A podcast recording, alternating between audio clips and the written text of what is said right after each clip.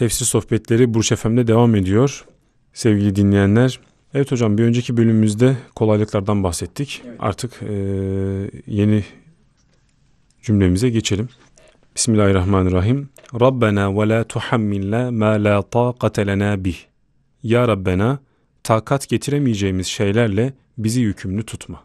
Evet yani bu ayette şöyle denmek istiyorum Emrah Bey. Evet hocam. Rabbimiz kendisine güç yetiremeyeceğimiz şeyi bize taşıtma. Bize sadece taşıyabileceğimiz kadar zorluk ve yük yükle ve bizim gücümüzün yetebileceği sınavlardan geçir. Aksi olsa ne olur? Aksi takdirde biz hı hı. bu yükü taşıyamayız ve doğru yoldan saparız. Allah korusun. Allah Önceki ümmetlerin saptığı gibi. Evet bu kayıtsız, şartsız teslimiyetin ruhuna uygun bir dua.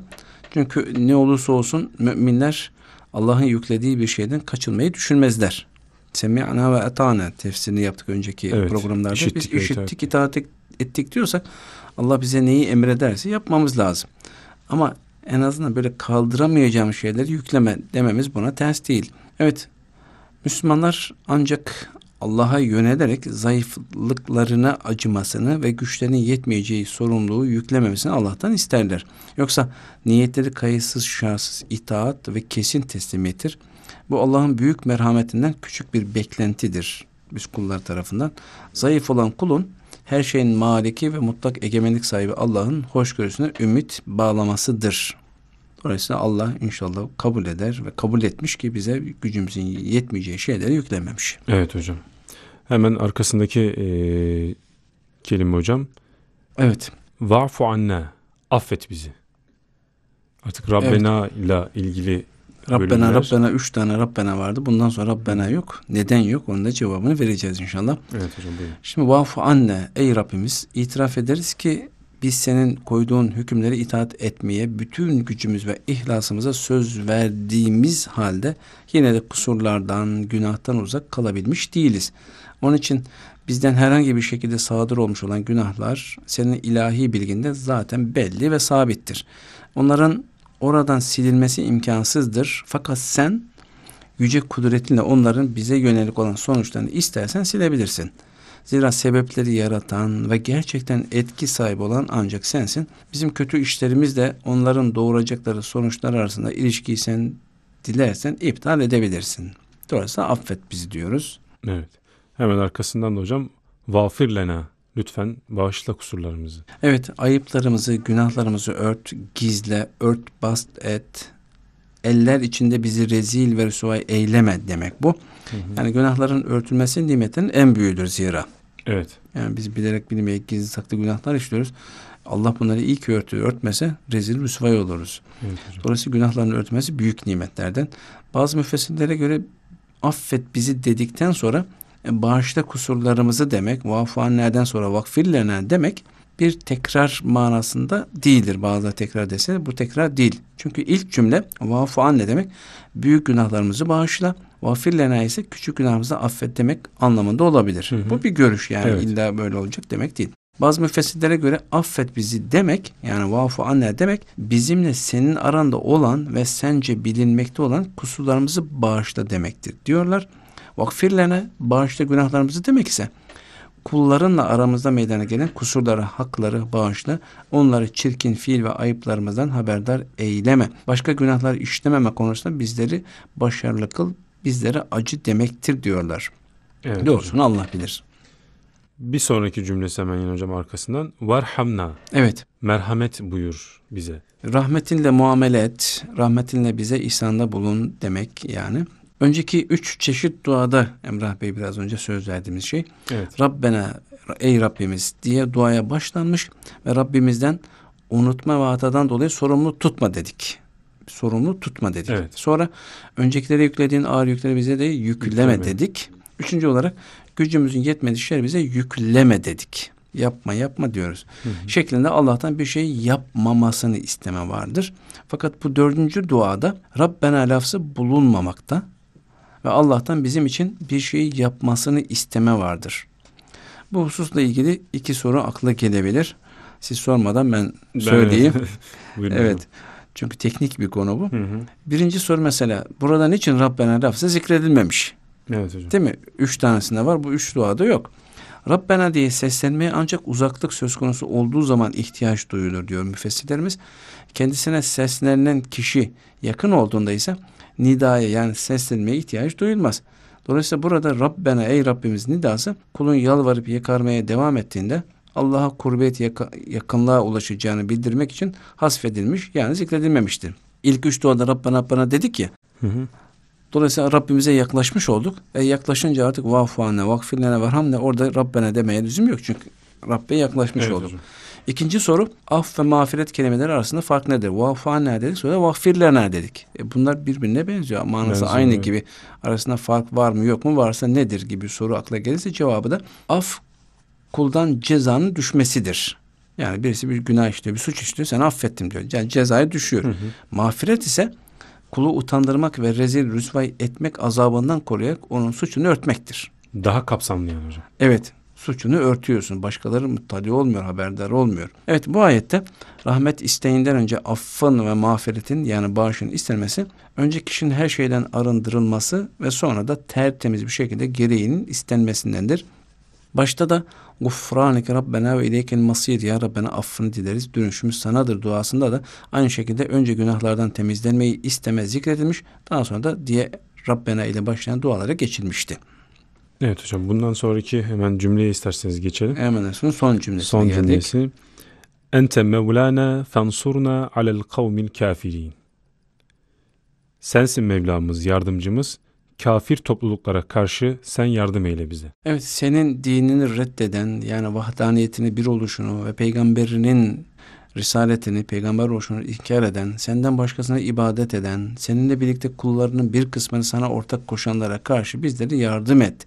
Bizi onlara karşı muzaffer kıl, dünya ve ahirette onlara karşı güzel akıbet bizim olsun demek istiyoruz bu duada.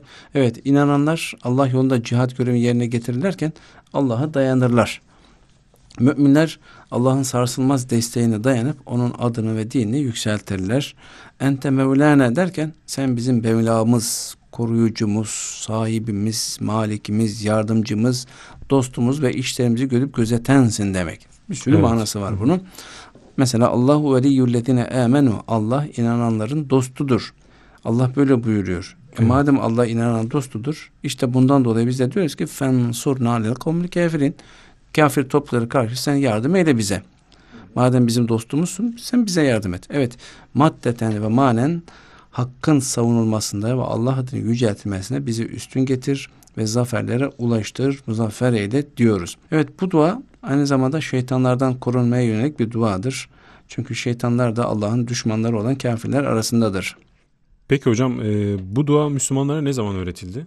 Evet şimdi Emrah Bey bu duanın ruhunun anlaşılabilmesi için tabi bu ayetlerin Medine hicretten yaklaşık bir yıl önce Miraç'ta vahyedildi göz önünde bulundurmalıdır. Yani daha önce konuşmamızın Evet, en bu başlarda surenin ko- ayetlerin söylemiştiniz. tefsirinin başında Hı hı. söylemişiz. Miraç değilmişti. Hı hı. Dolayısıyla dualar da o zaman öğretiliyor. Yani o dönemde imanla küfür arasındaki çatışma çok şiddetliydi. Ve müminlere yapılan işkenceler en aşırı dereceye ulaşmıştı. Ve bu sadece Mekke'de sınırlı da değildi. Evet bütün Arabistan'da bir müminin huzur içinde yaşayabileceği bir yer yoktu. Şimdi bu şartlarla başa çıkabilmeleri için Müslümanlara bu dua öğretilmişti. Allah kuluna kendisine nasıl dua edeceğini öğrettiğinde kul bu duanın kabul olacağından emin olabilir. Madem bu duayı Allah bize öğretiyor. Evet. Demek ki biz ona öyle dua edersek belli Kabul ki kabul edecek. İşte bu sebeple bu dua Müslümanlara büyük cesaret verdi ve en çok işkence gördükleri zamanlarda bile huzur içinde olmalarını sağladı. Ayrıca bu dua onlara arzularını kontrol altında ve e, bu dua öğretilen sınırlar içinde tutmalarını ve bu arzuları yanlış yollara kanalize etmemelerini de öğretiyordu. Bu sebeple bu duada düşmanlara karşı acımasızlık, intikam gibi dünyevi hiçbir konuya değinilmiyor görüldüğü Hı hı. gibi. Bu buna o dönemde acil ihtiyaç var yani. Çünkü Müslümanlar büyük zorluklar, maddi kayıplarla karşı karşıya kalıyorlar. İşkence çekiyorlar ve hem fiziksel hem de ekonomik baskı altında tutuyorlardı. Yani birazcık İslam tarihi okuyan, Evet. Peygamberimizin hayatını okuyan herkes bilir Mekke Zorlukları. dönemindeki zorluklar. Evet Müslümanların bu duasında yer alan yüce ideallerle o dönemde çektikleri işkenceler arasındaki fark onların bu kritik dönemde bile ahlaki yönden nasıl eğitildiklerini göstermektedir.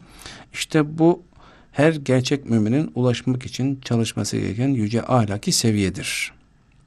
Evet hocam. Dolayısıyla bu sonuç sureyi özetlediği kadar müminlerin akidelerini, düşüncelerini ve Rablarıyla olan her zamanki hallerini de özetlemektedir. Son olarak şunu söyleyelim. Muaz bin Cebel önemli sahabilerden birisi. Bu sureyi bitirdiğinde amin dermiş. Başta da Amin Resul'ün faziletini söylerken demiştik. Evet. Rabbena Rabbena duaların sonunda biz de amin diyebiliriz. Ya Rabbi bunlar birer duadır. Dua. Dolayısıyla Ya Rabbi bu yaptığımız duayı kabul et manasında amin diyebiliriz. Evet hocam. Böylelikle Ameler Resulü Bakara Suresinin 285 ve 286. ayetlerinin tefsirini bitirdik hocam. Hı. Ee, peki sonuç olarak neler söylersiniz hocam son olarak? Evet Emrah Bey büyük müfessir var. Fahrettin Errazi. Evet. Tefsir kebiri var bunun. Tefsir kebir büyük tefsir demek. Türkçe'ye de tercüme edildi. O şöyle diyor. Ey Allah'ım, ey efendim ki ben de öyle diyorum. Onun dediği gibi. Bu konuştuğumuz Emende Resulü'nün tefsiriyle ilgili konuştuğumuz her şey ile sadece senin rızanı ve yüce cemalini gözettim diyebilirim. Eğer bu anlattıklarımızda isabet ettiysem ya Rabbi senin muvaffak kılmanla isabet etmişimdir. Sen bunları lütfun ve ihsanınla bu yoksul ve muhtaç kimseden kabul et diyorum. Amin. Eğer hata ettiysem ey isteyenlerin isteklerini vermek mülkünden bir şey eksiltmeyen Allah'ım sen lütfu kereminle benim günahlarımı da bağışla. Bizim bu sohbetimizi dinleyenlerin de günahlarını bağışla diyelim. Amin. Evet hamd alemlerin Rabbi olan Allah'adır. Salatü selam ise Efendimiz Peygamberimiz Hazreti Muhammed Mustafa sallallahu aleyhi ve sellem ile onun ehline ve ashabına olsun diyelim. Amin. hocam. Hep beraber amin diyoruz Evet. duamıza. Evet hocam bizi aydınlattınız. Çok teşekkür ediyoruz. Ben teşekkür ediyorum. İnşallah bundan sonra siz sormadan ben yine söyleyeyim. Evet Belki hocam, dinleyicilerimizden merak ediyorlardı. Eğer ömrümüz olursa, vaktimiz olursa Haşr suresinin Haşr. son üç ayeti Evet. ki huvallahu lezi diyebiliriz. Hı hı. Sabah ve akşam namazlarından Ondan sonra sonra. okumamız sünnettir. Efendimiz tavsiye ediyor. İnşallah vaktimiz olursa önümüzdeki programdan itibaren onu da konuşuruz. İnşallah hocam. Evet sevgili Burç Efem dinleyicileri, Burç Efem'de çarşamba günleri Tefsir Sohbetleri programında Sakarya Üniversitesi'nin değerli öğretim üyelerinden Profesör Doktor Davut Aydüz hocamızla birlikteydik.